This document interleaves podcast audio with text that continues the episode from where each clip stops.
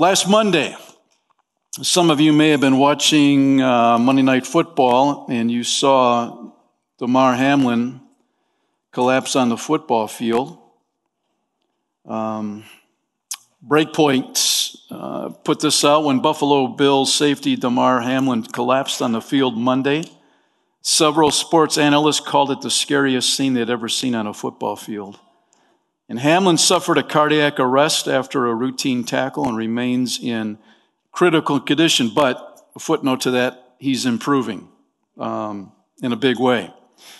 Um, ESPN analyst Dan Orlovsky knew what to do when he didn't know what else to do.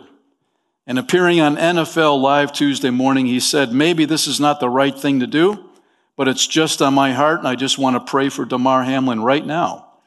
I'm going to do it out loud. I'm going to close my eyes. I'm going to bow my head and I'm just going to pray for him.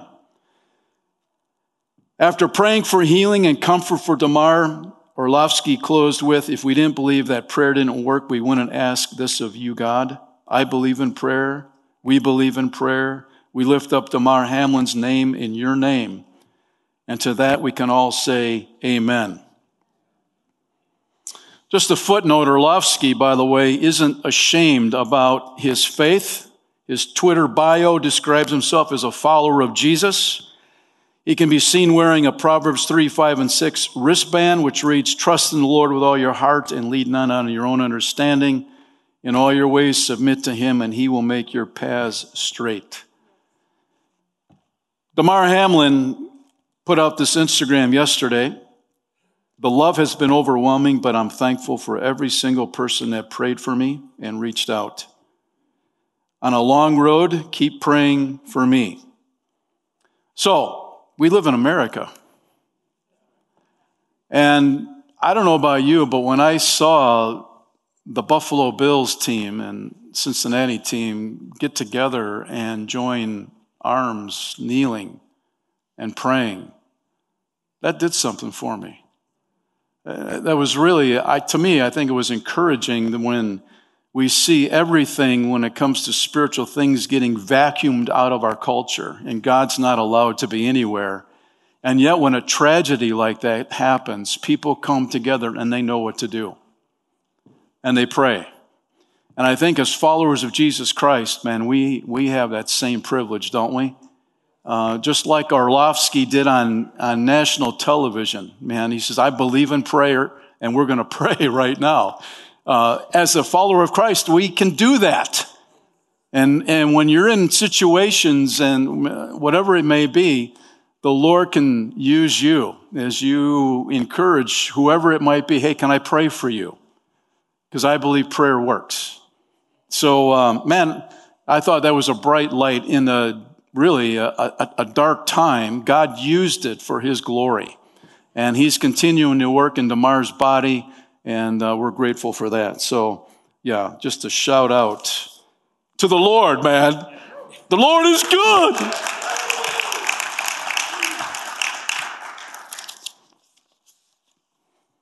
So, so, you have your outline in front of you, and uh, the new year plan to grow. We're going to continue on.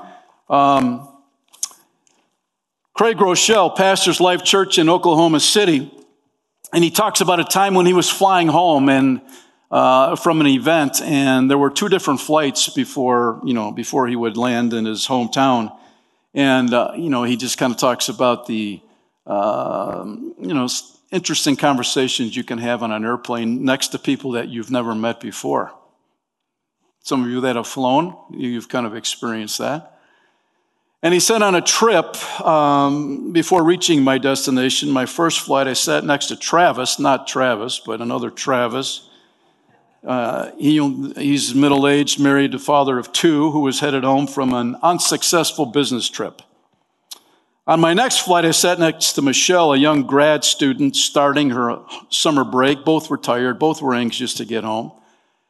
And both of them were atheists, though very different kinds. Travis was like most atheists. He denied the existence of God altogether. He didn't pray, didn't read the Bible, didn't attend church. After bantering a while, Travis snapped out of his tirade with me almost as to offer a truce. And this is what he said.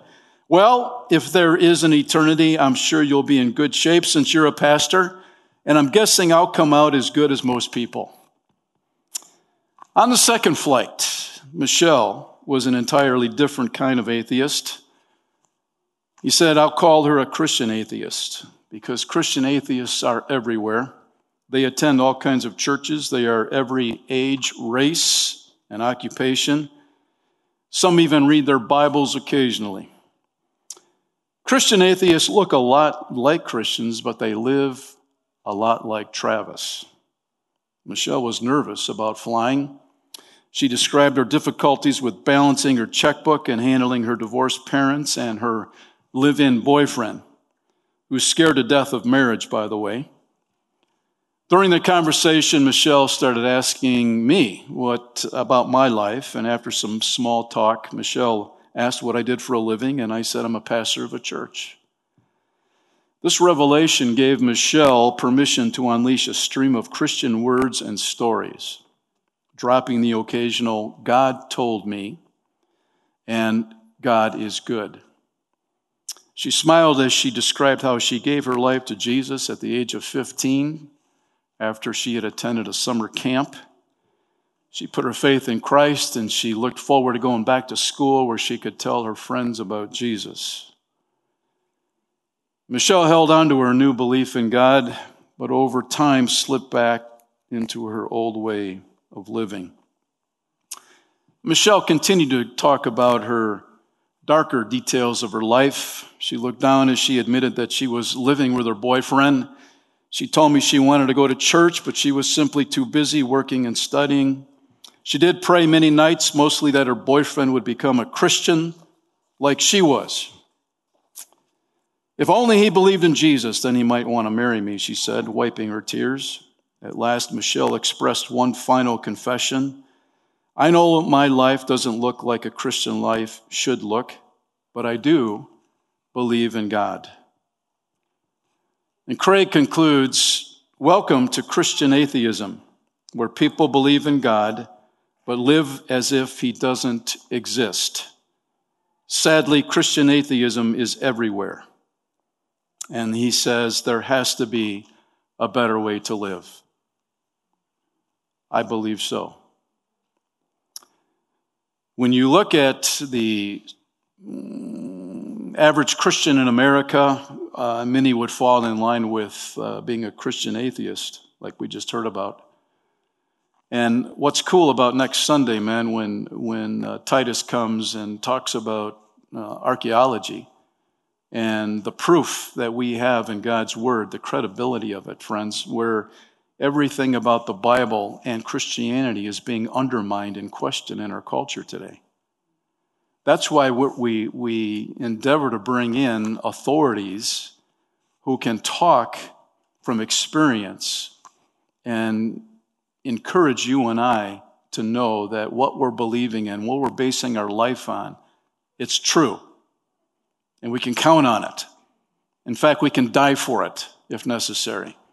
So, this morning we dive into the book of Colossians and uh, we'll pick it up, Colossians chapter 2, starting at verse 6. And if you have your Bible, man, open it up and read it. And yeah, yeah, I get it. Uh, the verses are in on your notes and outline, but there's something cool about reading your Bible. And now, just as you accepted Christ Jesus as your Lord, you must continue to follow him. Let your roots grow down into him. Let your lives be built on him, then your faith will grow strong in the truth you were taught, and you will overflow with thankfulness. Don't let anyone capture you with empty philosophies and high sounding nonsense that comes from human thinking and from the spiritual powers of this world rather than from Christ. For in Christ lives all the fullness of God in a human body. So you also are complete through your union with Christ, who is the head over every ruler and authority. What does that mean? He's the head over every ruler and authority. Does every mean every, or does it mean some things? That's the question you've got to ask yourself when you read the Bible. Why is every in that verse? Every's there because it's telling you that you can trust that Jesus Christ is the head over every ruler and authority. You can count on it, which we do. So, Lord, we thank you this morning for your word. We thank you for the power of your word. And as we read it, the life transformation that can take place. That's an incredible thing. Man, Lord, to read your word and to be changed from the inside out. We're grateful for that. And yes, we're on the front end of a new year, and this is the time where we can make decisions for or against you, Lord. We pray that every person watching and in this auditorium today would really have an encounter with you. That's why we're here. We're trusting you, God, to do a good work. That we, at the end of the day, would become more like you. We thank you, Lord, that you have an incredible amount of love for each one of us. And there's people watching in here today that will question that because they think they've messed up. They've made too many mistakes. But we're grateful for your grace, your forgiveness. Make yourself real to them in a very personal way. In Jesus' name, amen. In this text, we hit this a little bit last Sunday. Paul never went to Colossae. You can look at a map and um, um, uh, boom, boom, boom, Colossae, boom, right over there by Turkey. That's modern day Turkey. Um, I'll get right in front of it. There. Everybody's good? See Rome up in the upper left. That's where Paul's writing this letter, even though he never went to that church. It was planted by, uh, by people that had been impacted by Paul's ministry. And so they felt like God led them to Colossae, and they planted this church, and cool things were happening. And so Paul had heard some, uh, some news that there were false teachers, that there was loopy teaching going on that was trying to get into the church. And he had heard good things about the church, their faithfulness, their consistency, and he's kind of setting up a, a red flare to them to be aware of what's out there and to keep their eyes open. So that's where Paul's at. And uh, he's saying to the church, hey, don't give in to loopy teaching. Everybody good with that? Yeah? Yeah, let's not give in to loopy teaching. And believe me, there's a lot of it out there today. So, number one, choose to grow. We hit this last week. We'll touch it briefly. And now, just as you accepted Christ Jesus as your Lord, you must continue to follow him. That's another good English word, must. Is must in there on purpose or just for fun? That's the question you've got to ask yourself. Why is must in there? Must is a command, by the way, in the Greek. It means you must whether you feel like it or not. You must continue to follow him. Christ. You must. At Life Church, we've got, a, we believe there are seven primary growth markers. In 2023, if you're part of Life Church, these should be showing up on your radar screen. One, Bible engagement, reading your Bible. And, um, you know, we've got, we, you know, the one year Bible uh, the QR code right here. Boom. These are at Guest Central. You can download it, YouVersion, or we have a hard copy of a Bible reading plan and uh, dig into it. Because reading the Bible, and I'm, I'll get into this a little bit later, man. Just, I read some stuff last week and it, uh, it just kind of popped out, you know? And it's cool, you know? That God's Word is always teaching and growing and challenging us. So, Bible engagement, passionate prayer, man, talking to God, listening to God. And even tonight at, at Transform, praying with one another. Hey, the Packers play at 720. You know what that means? most, most of that time from 720 to 730 is all commercials anyway. So, so Come on out tonight, man. Yeah, come on out tonight And it's an hour, and you won't regret it. And the Packers will wait for you, by the way. They'll, they'll wait for you. So, wholehearted worship, developing hearts, man, to worship.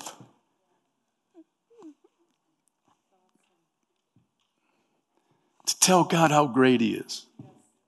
It's so cool to be able to do that. And instead of being a spectator, you become engaged and you open your mouth and push the diaphragm and you put your eyes on Christ and worship. Humble service. Man, we got a lot of good folks like that running around here.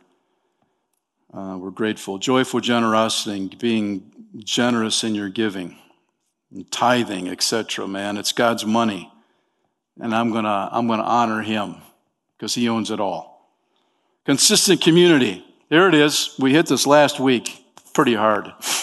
Some of the guys felt bruised afterwards, you know, because uh, we, we were kind of targeting them, but ultimately, the spiritual responsibility of your family, gentlemen, falls on you. And you need to be committed in 2023 that you're going to be in church not whenever you feel like it or when it works out for your schedule, but you're going to be there consistently. Because you're building that into your, into your wife, and to your children. They need to see that in you. That dad, he loves God. I see it, man. I see him reading his Bible at home. I see how he treats my mom. And so I want to challenge you again quickly to, uh, to step up to that consistent community, organic outreach, sharing the good news of Jesus in the flow of normal life. Man, just letting your light shine, just like Orlovsky did, man, on, on national television. So we don't get to pick and choose which one of these seven we're going to grab onto and let go. All seven are imperative for our spiritual growth, great markers for spiritual maturation. So let's do it together. Um, and then Paul goes on to say, you know, Christ, follow him um, uh, as you have accepted him as your Lord. And, and we'll do that. Paul's telling us to press on, basically, to choose to grow, um, to finish strong. You must continue to follow him. And that verb means continuous action. Continuous, you know, you can't say, well, I've done this for five years and I'm going to take a sabbatical. Can't do that. There is no sabbatical, there's no vacation, because this is a lifestyle, right? And uh, does, the enemy, does Satan take a vacation? Does he take a sabbatical? No, no. And, and God never sleeps and he never slumbers. And he's praying for you. We heard that Wednesday night because he loves you. And um, we, we want to live for him.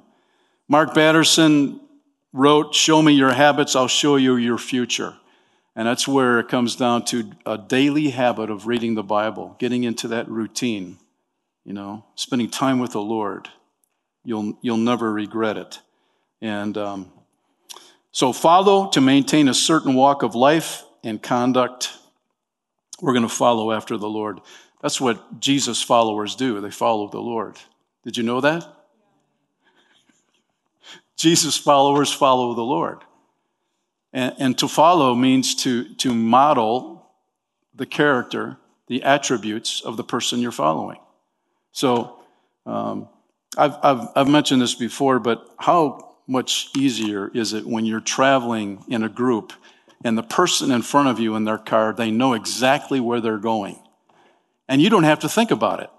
You know, it's a place where you've never been before, and all the ins and outs of this trip, you could just sit at the wheel and follow. Isn't that fun to follow? Where the person knows where they're going. I've followed people where they don't know where they're going.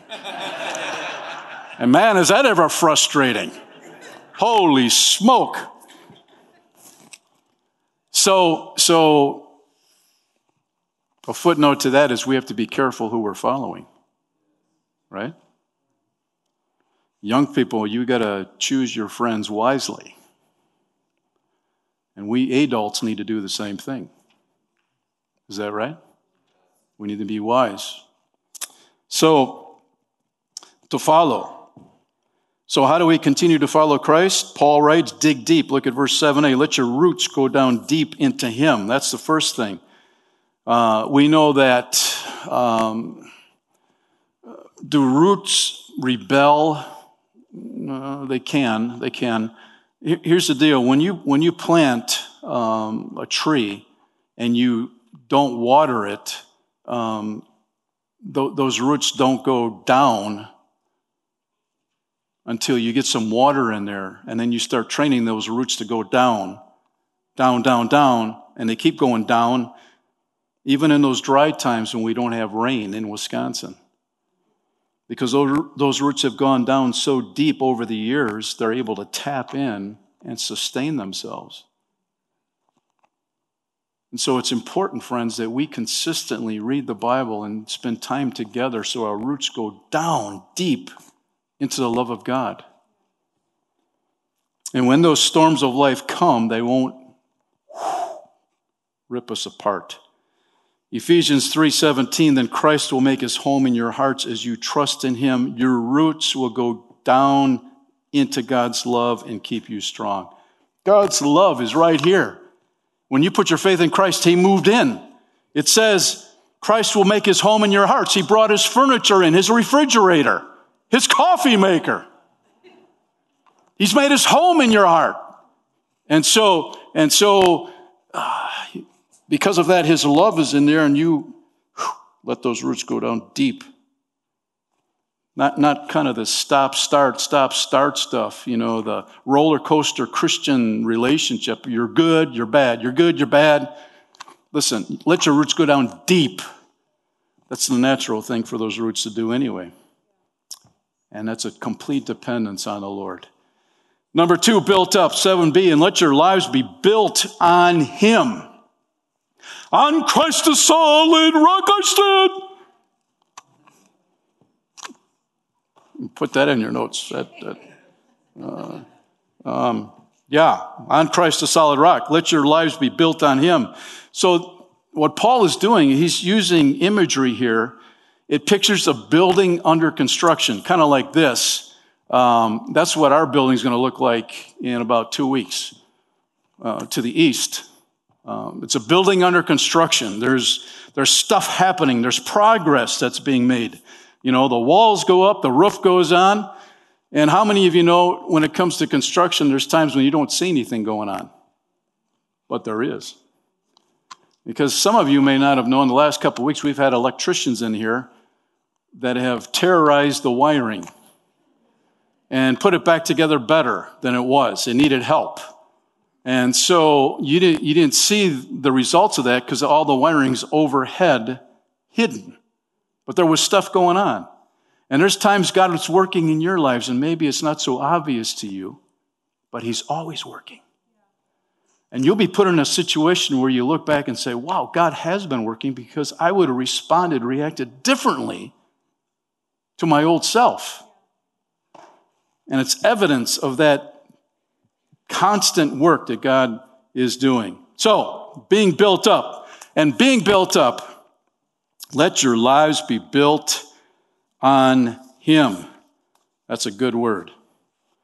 So, how does it, how does built up look like? Let's, uh, let's drill down and put some faces on that. We're going to go to the next chapter in Colossians, Colossians chapter 3, and it's uh, point A in your notes. You're going to attack sin. To be built up in Christ, we need to attack sin in our life. So put to death the sinful earthly things lurking within you. I have lurking underlined in my notes here because what comes to mind when you hear the word lurking? Huh? Sharks? Shark lurking. You know? You're in the ocean and there's a shark lurking. Kind of creepy, isn't it? Lurking. Lurking. Lurking within you. Because of these sins, uh huh, the anger of God is coming. You used to do these things when your life was still part of, this world.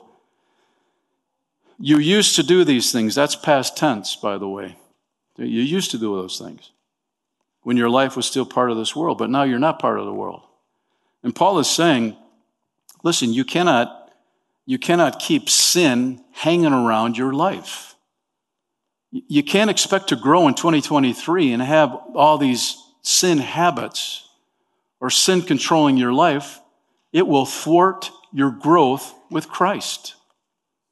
It, it, it's pouring water onto the fire. And you want to add wood to the fire in 2023, right? Spiritual wood. Keep the fire burning. So Paul's describing believers in Colossae as having died with Christ and having been raised with him. But the fact of the matter is, how many of you know, as long as you're breathing, temptation is always knocking on your door, right? It always is. I mean, I, in Matthew 4, Jesus, you know, was baptized, all fired up. And, and then he goes into the, into the desert and tempted by Satan. So, what happens? Satan is always looking for an opportunity to thwart what God is doing in our lives. And we have to rely on God's power. What, that anger of God, that might throw some of you off. You might think God's ticked off, you know, he's got a bad temper. No, no, no. What, what that means is that occurs really from natural consequences. When people disobey God, when they have sin in their life, there are consequences for sin. And God loves you so much, He doesn't want you to go through that pain or whatever the case may be. But sin has consequences. And we have to be reminded of that. And then what that also means that the anger of God is coming, that's judgment day when every person, you know, will stand before God and be judged. And um, I'm so glad I don't have to worry about that day. Huh? Yeah, man. I don't have to worry about it. Jesus has forgiven me. I'm pursuing him. And what a day that's going to be when we see him face to face. So, what Paul is saying, as a follower of Christ, don't live today as you did in the past, pre Christ. Should, that shouldn't be happening. You've died, you've been raised with Christ. That evidence should be shown in the way you live your life. Put to death. um, pretty strong term Paul uses here. It's decisive action, it's mortify it, do it now, do it resolutely. Um, that's that's uh, a building being imploded because it's not going to be there anymore. and Paul is saying you need to implode the sin in your life. Don't be friendly with sin. You have to be ruthless with it because it likes to snuggle up, you know kind of like your cat. You know, cuddle me, cuddle me. I need some love, you know. Well, listen, the enemy is so slick, and he'll he'll want to cozy up and rationalize with you why you need to let this sin into your life. But Paul is saying, man, don't mess with it. Don't mess with it. Put to death. That means discard sin. It means to do it resolutely, it means to make it dead. Um, sometimes people think, well, you know, with sin, we just need to suppress it, put a lid on it. You know, whenever that temptation comes, I can take the lid off and have another cookie. Well, that's not what Paul is writing about here. Um, we need to wipe this sin out, exterminate it. When I, when I read that word exterminate, what came to mind? See it on the screen. Right? Oh, yes. Those lovely mice running around. Hey, do you, do you, when you, at your house, do you like, um, you put cheese out but no trap for the mice? You feed the mice because you like them so much? Is that what you do? Little micey micey. You know? No, you don't do that. You get this dude involved. You know, this guy, the exterminator, the official, ex- man, I want to get rid of all the mice. How about you? That's my goal in life. Get rid of all the mice in my house. that is what Paul is saying. Get the exterminator in your life and exterminate all the sin that's messing around with you. Get rid of it. Don't be friends with it. Um, Genesis 4 7, but if you refuse to do what is right, Cain, then watch out. Sin is crouching at the door, eager to control you, but you must subdue it and be its master. That was good counsel from the Lord, wasn't it? And Cain did not listen to what God was saying there. So we need to watch out, be alert, because sin is crouching at our door. B, avoid and get rid of sin. Paul continues, have nothing to do with sexual immorality, impurity, lust, and evil desires. Don't be greedy, for a greedy person is an idolater, worshiping the things of this world. But now is the time, interesting word, now is the time to get rid of anger, rage, malicious behavior, slander, and dirty language. Don't lie to each other, for you have stripped off your old sinful nature and all its wicked deeds. A little girl was having a conversation with her mom, and she said, I like Santa, mom, better than Jesus. Because you have to be good for Santa only at Christmas. But for Jesus, you have to be good all the time. Do you know there's a lot of adults running around with that kind of mindset? Hmm? It's kind of like being good. You know, are you on the good list? I don't have a list. I have to tell you, I don't have a list. Because that list has been burned when I put my faith in Christ. Trying to be good enough, you know, trying harder.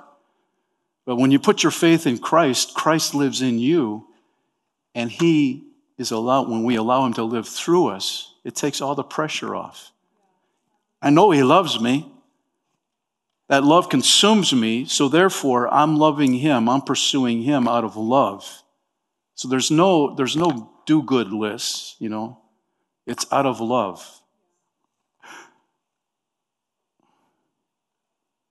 It's powerful. It's powerful.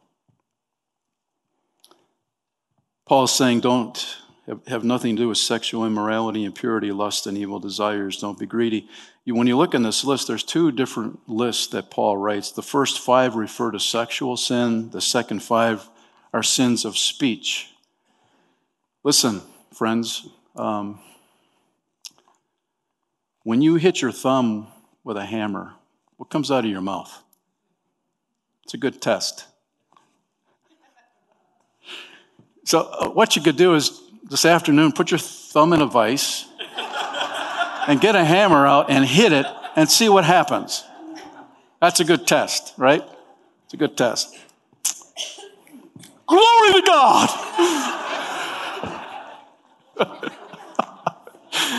oh, man. Um, I, I've said this before, but you, I grew up in my, I never heard my dad swear once. Never. And he had opportunities. That was a model for me. Taste your words before they come out of your mouth. Because you're living for the Lord.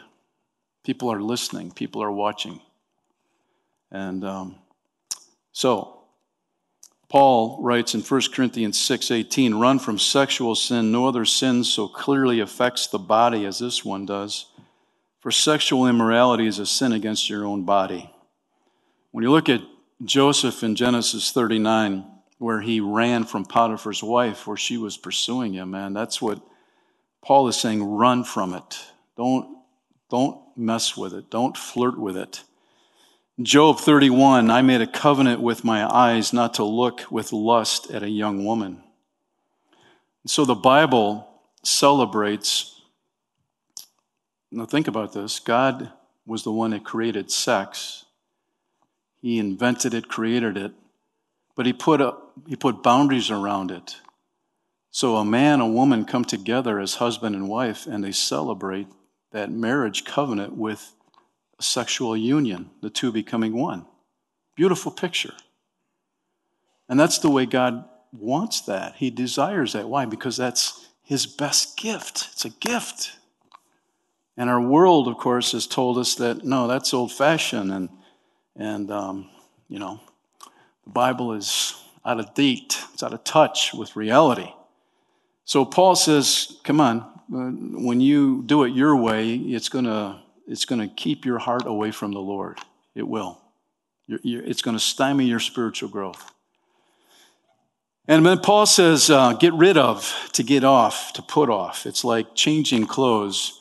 Um, you take the old filthy clothes off and you put your new, you know, your clean clothes on. That's kind of the imagery. Get rid of. You take off that old, what you used to do, and put on the new. That's the righteousness of Christ, that robe of righteousness. So, get rid of, you know, the anger, rage, malicious behavior, etc. Jonathan Edwards, the third president of Princeton, had a daughter with a bad temper. She only lost it at home. Uh huh. Not outside her family. Uh, so the young man fell in love with her and asked Jonathan to marry her, and he said, You can't have her. And the young man said, But I love her. And Edward said again, You can't have her. And the young man said, But she loves me too. And again, Edward says, You can't have her. And finally, the man says, Why? Because she is not. Why not? asked the young man. And Edward said, Because she's not worthy of you. But, he asked, Is she a Christian? Edward said, Yeah, she's, she's a Christian, but the grace of God can live with some people with whom no one else could ever live.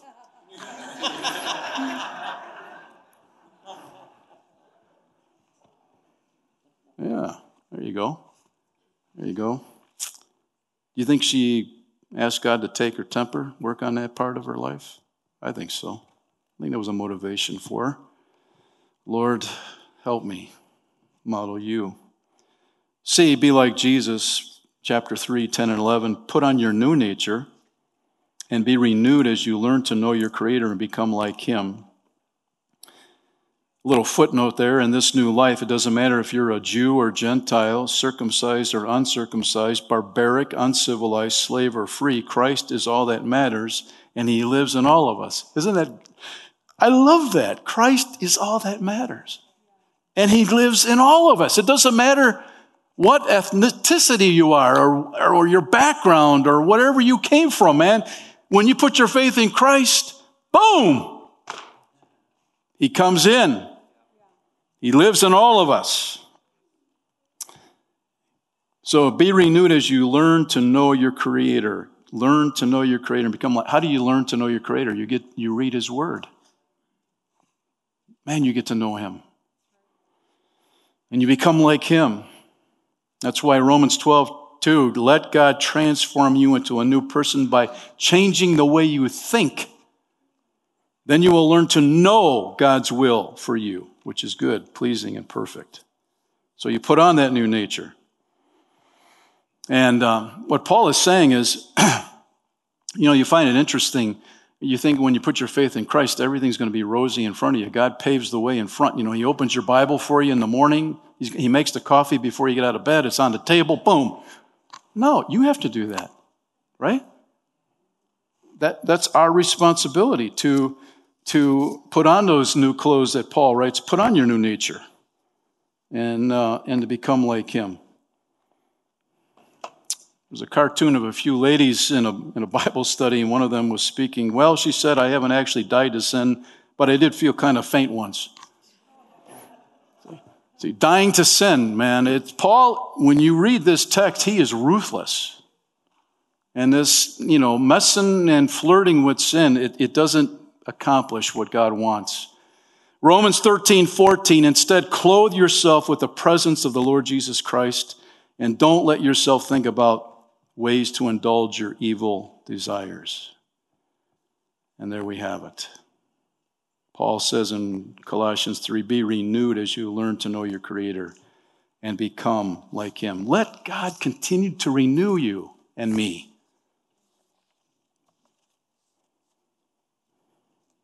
And so we go back to chapter 2. Number 3 in your notes, be grateful. Verse 7c, then, then your faith will grow strong in the truth you were taught, and you will overflow with thankfulness. Here, here is the imagery from the Greek that Paul is talking about. There is so much gratitude in your life with the river. Let's say there's a river right here. There's so much water coming in, it overflows its banks, overflows its banks to the surrounding area, kind of like, kind of like this. That's not a good thing, you know, there. But that's a good picture. You know, overflowing its banks. And that's the way, as a follower of Christ, we should, see, we should be so grateful for what the Lord has done and what He's doing in our lives that with gratitude it overflows. We can't contain it, we can't put boundaries around it. A growing believer will overflow with gratitude and praise. Lord, help us be grateful, right? I mean, I'm telling you, that is one of the cool things being able to worship is to express your gratitude to, to the Lord for what He has done and what He's doing in your life through worship, expressing it. Alexander Maclaren said, and the continual thanksgiving will ensure continuous growth in our Christian character and a constant increase in the strength and depth of our faith. Let's learn to be grateful, Life Church. Let's push the envelope on gratitude. It's our duty. 1 Thessalonians 5:18 be thankful in all circumstances for this is God's will for you who belong to Christ Jesus. Ephesians 5:20 and give thanks for everything to God the Father in the name of our Lord Jesus Christ. Then Paul says by being grateful your faith will grow strong in the truth you are taught. See? That's that's adding fuel to the fire of spiritual growth and maturation is being grateful. Thanking the Lord. Putting your head, bowing your head before you eat a meal. Boof. Thank you, Lord, for this food. You provided it. Right? As simple as that. Number four, stay alert. Verse 8, don't let anyone capture you with empty philosophies and high sounding nonsense that comes from human thinking and from the spiritual powers of this world rather than from Christ. Um, Paul's saying, Colossians, uh, you need to be on your guard. You need to be alert because there is false teaching spreading throughout your culture, and it will try and take you off your spiritual track. Paul says, Don't let anyone capture you. That, that word capture in your Bibles, man, you want to circle that because that word capture means to kidnap. It means to capture and take away as like a prisoner of war. Being led away, being captured, being kidnapped. It depicts false teachers here as men stealers. They wish to entrap you and drag you away into spiritual enslavement. That's what they want to do. I don't know about you, but I don't like this. You know, the thought of being kidnapped. And some of you might have had, you know, a dream of being kidnapped. That's a terrible thought. And we don't want to be kidnapped against our will. I want to go where I want to go, not where somebody else wants to take me. Is that right? Yeah. I want to go after God. And these false teachers are kidnapping, they're capturing followers of Christ, and they're, with false teaching, they're, they're throwing a wrench into their spiritual growth. And they become fascinated. Don't let anyone capture you. Um, and so that's our responsibility. Yes? It is. Um, R.T. Kendall, theologian, 87 years old. How much do you read your Bible? He asked. Christians do not have a Bible reading plan. That's a pity. Most Christians do not read their Bibles regularly. Some Christians do not read their Bibles very much at all. I am convinced that the devil will do anything to keep people from reading their Bibles. Has the devil succeeded with you? How much do you read your Bible? Once we give up the conviction that the Bible is the only infallible Word of God, we open ourselves to a strange world out there that may include the Holy Spirit, but also, if not equally, the realm of the demonic. Do not be surprised. Satan masquerades as an angel of light. 2 Corinthians 11 4. The devil will work overtime to keeping Christians from reading the Bible. He would love you to close it and just wait on God. Dr. Martyn Lloyd-Jones used to say, but to correct abuses, too many people don't know their Bibles well enough to know what the Word of God says. See, this fits in perfectly with what Paul's talking about. And what the abuses might be, the Bible is the final and ultimate revelation of truth. So, how much do you read your Bible? I urge you to get a Bible reading plan, he said. Begin today and never, never stop. The very thought that the devil does not want you to do this should galvanize every true Christian to want to fall on their knees to pray more and read the Bible more. Is that right? Absolutely. Absolutely. That's where Paul's coming from, man. This, this capturing, because Christians today aren't reading their Bibles, and so they're, they're gullible. They're vulnerable to loopy teaching out there. So, Stay alert from what? Paul says empty philosophies. You know, philosophies. They sound great, but they're empty. It undermines the, the character of God. So, this is what I was talking about earlier to you. I read in Genesis 14 last week Melchizedek blessed Abram with this blessing Blessed be Abram by God Most High, creator of heaven and earth. That jumped out at me. And I'll tell you why in a minute. God spoke. Can you wait? Okay. God spoke to Job 38, 4 through 7. Where were you when I laid the foundations of the earth? Tell me if you know so much. Who determined its dimensions and stretched out the surveying line? What supports its foundations and who laid its cornerstone? As the morning stars sang together and all the angels shouted for joy. Do you know the laws of the universe? Can you use them to regulate the earth? Job 41 11, under everything under heaven is mine, God said, because he created it all. So the point is, Genesis, Job, what I've been realizing the last year as you read the Bible, Old Testament, New Testament, it is always, there's always God created the heavens and the earth. It's in Revelation, it's in Genesis, and in between. Listen to that. God created the heavens and the earth. What is being undermined in our culture today? God didn't create it, right? There was just a big boom, and there it was. Or you came out of the zoo, right? How sad is that? To be able to say, God, when you look at the authors of the Bible, they endorse the fact that God created it all. And I'm good with that, aren't you? I don't, I don't lose sleep at night thinking about it. I wonder who created it. No, I, I'm good. God, you did. And I close my eyes. So, so that's that. High sounding nonsense, you know, boy, is that going around. When you start rationalizing, you know, this isn't such a bad thing that I'm doing, we rationalize and, and we think it's not a big deal. Um, when our kids were little, we had a we had a series of books, and one of them was called Little Leopards Become Big Leopards and Big Leopards Kill. And um, Paul White, um, he put out a series of these books.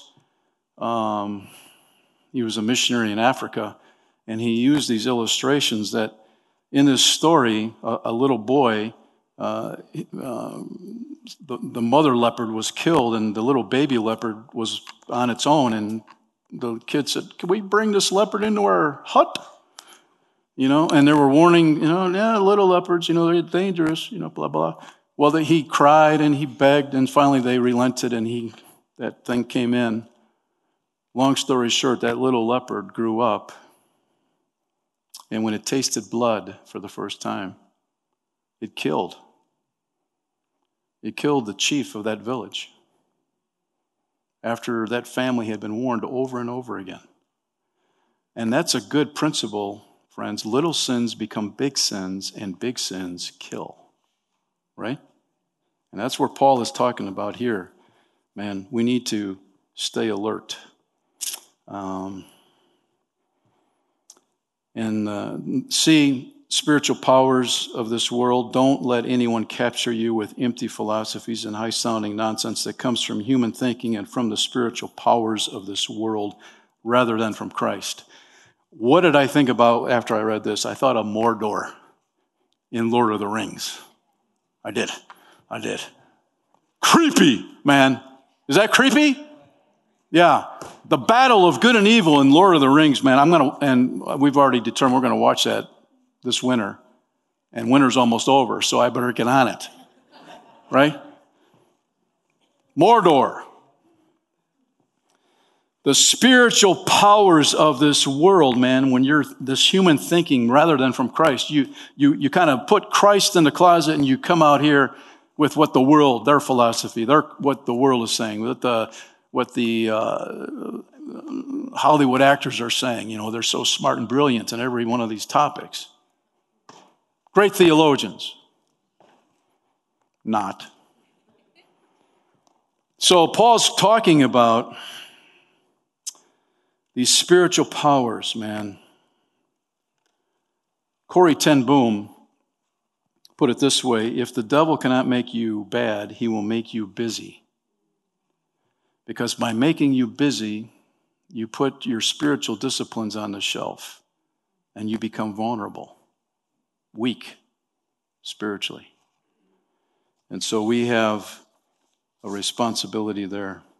And he says, rather than from Christ, this, this is really demonic thinking that's crept in. You know, you dilute the water with a little bit of salt and etc., rather than from Christ. And um, I thought of the word stronghold. I had strongholds in my life, and I dealt with it. And there were times when I didn't deal with it because I was, I was paralyzed spiritually. I let that happen. And it got to the point where I was so tired of being a slave to this stronghold, zub, that I went to the Lord and I said, Lord, I'm bringing you these strongholds. And I named them. And I confessed the sin to him. I put it on the table. And those strongholds were broken, friends. And that's why I can stand in front of you with, with confidence and with boldness that God is greater than anything that's trying to get a hook into your life. First John 2, we can be sure that we know him if we obey his commandments. If someone claims, I know God, but doesn't obey God's commandments, that person is a liar and is not living in the truth. But those who obey God's word truly show how completely they love Him. That is how we know we are living in Him. Isn't that great? That is so good, man. And Malcolm Smith, Christianity is not a formula, but the person of Jesus Himself. Never think that Christianity is a matter of adjusting behavior. So we're not talking about that, but rather of letting Christ live through us in his strength and power. You want to see that stuff go away? Let give open the door for Christ to live in and through you and see that stuff start to fall off. Chains be broken. Philippians 2:13 for God is working in you giving you the desire and the power to do what pleases him. I love that. God is working in you. So it's not me trying to work it up, it's God giving the desire, the power to do what pleases Him. So,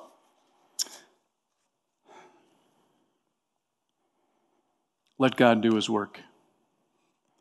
Number five, rest your eyes on Jesus. I, I chose that word rest on purpose because Sometimes when we say, keep your eyes on Jesus, it's kind of like, well, I don't know if I want to do it. But rest your eyes on Jesus. Rest your eyes on Him. What does that look like? If there's somebody that is endearing to you, what, what do you tend to do? You, you tend to look at them, don't you? And your heart starts to smile, right? What are you doing? You're resting your eyes on this person because you love them so much. You just look at them and your heart smiles. And that's what Paul is talking about here that we rest. We don't get all worked up. I got to do this. No, we rest our eyes on Jesus, the author and finisher of our faith. We rest them. My eyes are on you, Jesus. Verses 9 and 10 For in Christ lives all the fullness of God in a human body. So you also are complete through your union with Christ, who is the head over every ruler and authority.